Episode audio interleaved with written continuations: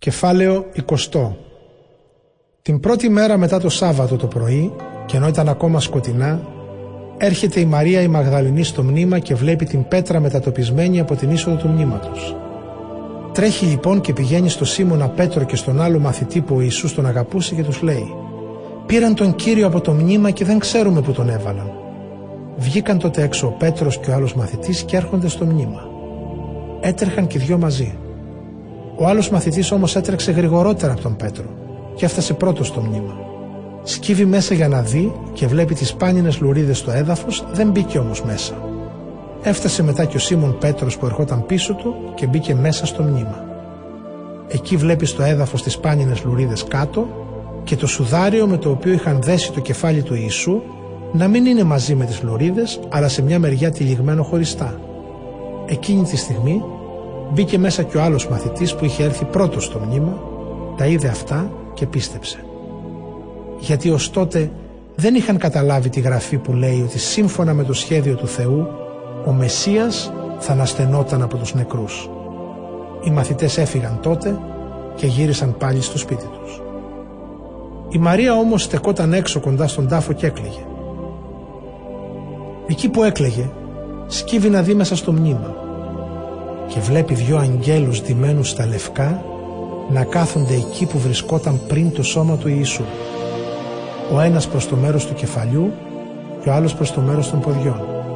Της λένε τότε εκείνοι «Γυναίκα, γιατί κλαις» «Πήραν τον Κύριόν μου» τους λέει αυτή «και δεν ξέρω που τον έβαλαν». Αφού τα είπε αυτά, γύρισε προς τα πίσω και βλέπει τον Ιησού να στέκεται όρθιος. Δεν κατάλαβε όμως πως ήταν ο Ιησούς. Της λέει τότε εκείνος «Γυναίκα, γιατί κλαις, ποιον ζητάς» Εκείνη νόμισε πως ήταν ο Κυπουρός και του λέει «Κύριε, αν τον πήρες εσύ πες μου που τον έβαλες και εγώ θα τον πάρω από εκεί». Της λέει ο Ιησούς «Μαρία». Γυρίζει εκείνη και του λέει «Ραβουνί» που σημαίνει διδάσκαλε. «Μη μ' αγγίζεις», της λέει ο Ιησούς «γιατί δεν ανέβηκα ακόμη προς τον πατέρα μου. Πήγαινε όμως στους αδελφούς μου και πες τους «Ανεβαίνω σε εκείνον που είναι δικός μου και δικός σας πατέρας, δικός μου και δικός σας Θεός».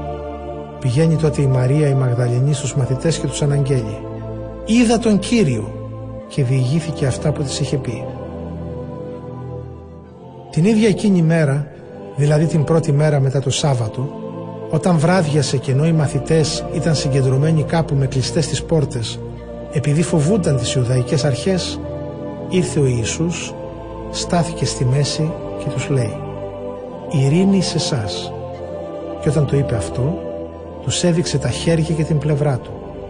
Οι μαθητές χάρηκαν που είδαν τον Κύριο. Ο Ιησούς τους είπε πάλι «Ειρήνη σε εσάς. Όπως ο Πατέρας έστειλε μένα, έτσι στέλνω κι εγώ εσάς». Έπειτα από τα λόγια αυτά, φύσηξε στα πρόσωπά τους και τους λέει «Λάβετε πνεύμα Άγιο. Σε όποιους συγχωρήσετε τις αμαρτίες, θα τους είναι συγχωρημένες. Σε όποιους τις κρατήσετε ασυγχώρητες, θα κρατηθούν έτσι». Ο Θωμάς όμως, ένας από τους δώδεκα μαθητές που λεγόταν δίδυμους, δεν ήταν μαζί τους όταν ήρθε ο Ιησούς. Του έλεγαν λοιπόν οι άλλοι μαθητές «Είδαμε τον Κύριο με τα μάτια μας».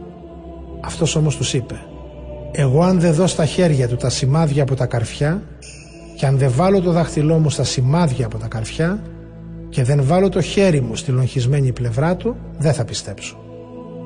Οχτώ μέρες αργότερα οι μαθητές ήταν πάλι μέσα στο σπίτι μαζί τους και ο Θωμάς. Έρχεται λοιπόν ο Ιησούς ενώ οι πόρτες ήταν κλειστές στάθηκε στη μέση και είπε «Ειρήνη σε εσάς». Έπειτα λέει στο Θωμά «Φέρε εσύ το δάχτυλό σου εδώ και δες τα χέρια μου. Φέρε και το χέρι σου και βάλ το στην πλευρά μου. Μην αμφιβάλλεις και πίστεψε». Ο Θωμάς τότε του αποκρίθηκε «Είσαι ο Κύριος μου και ο Θεός μου». Του λέει τότε ο Ιησούς «Πίστηκες επειδή με είδες με τα μάτια σου». Μακάρι εκείνοι που πιστεύουν χωρίς να με έχουν δει.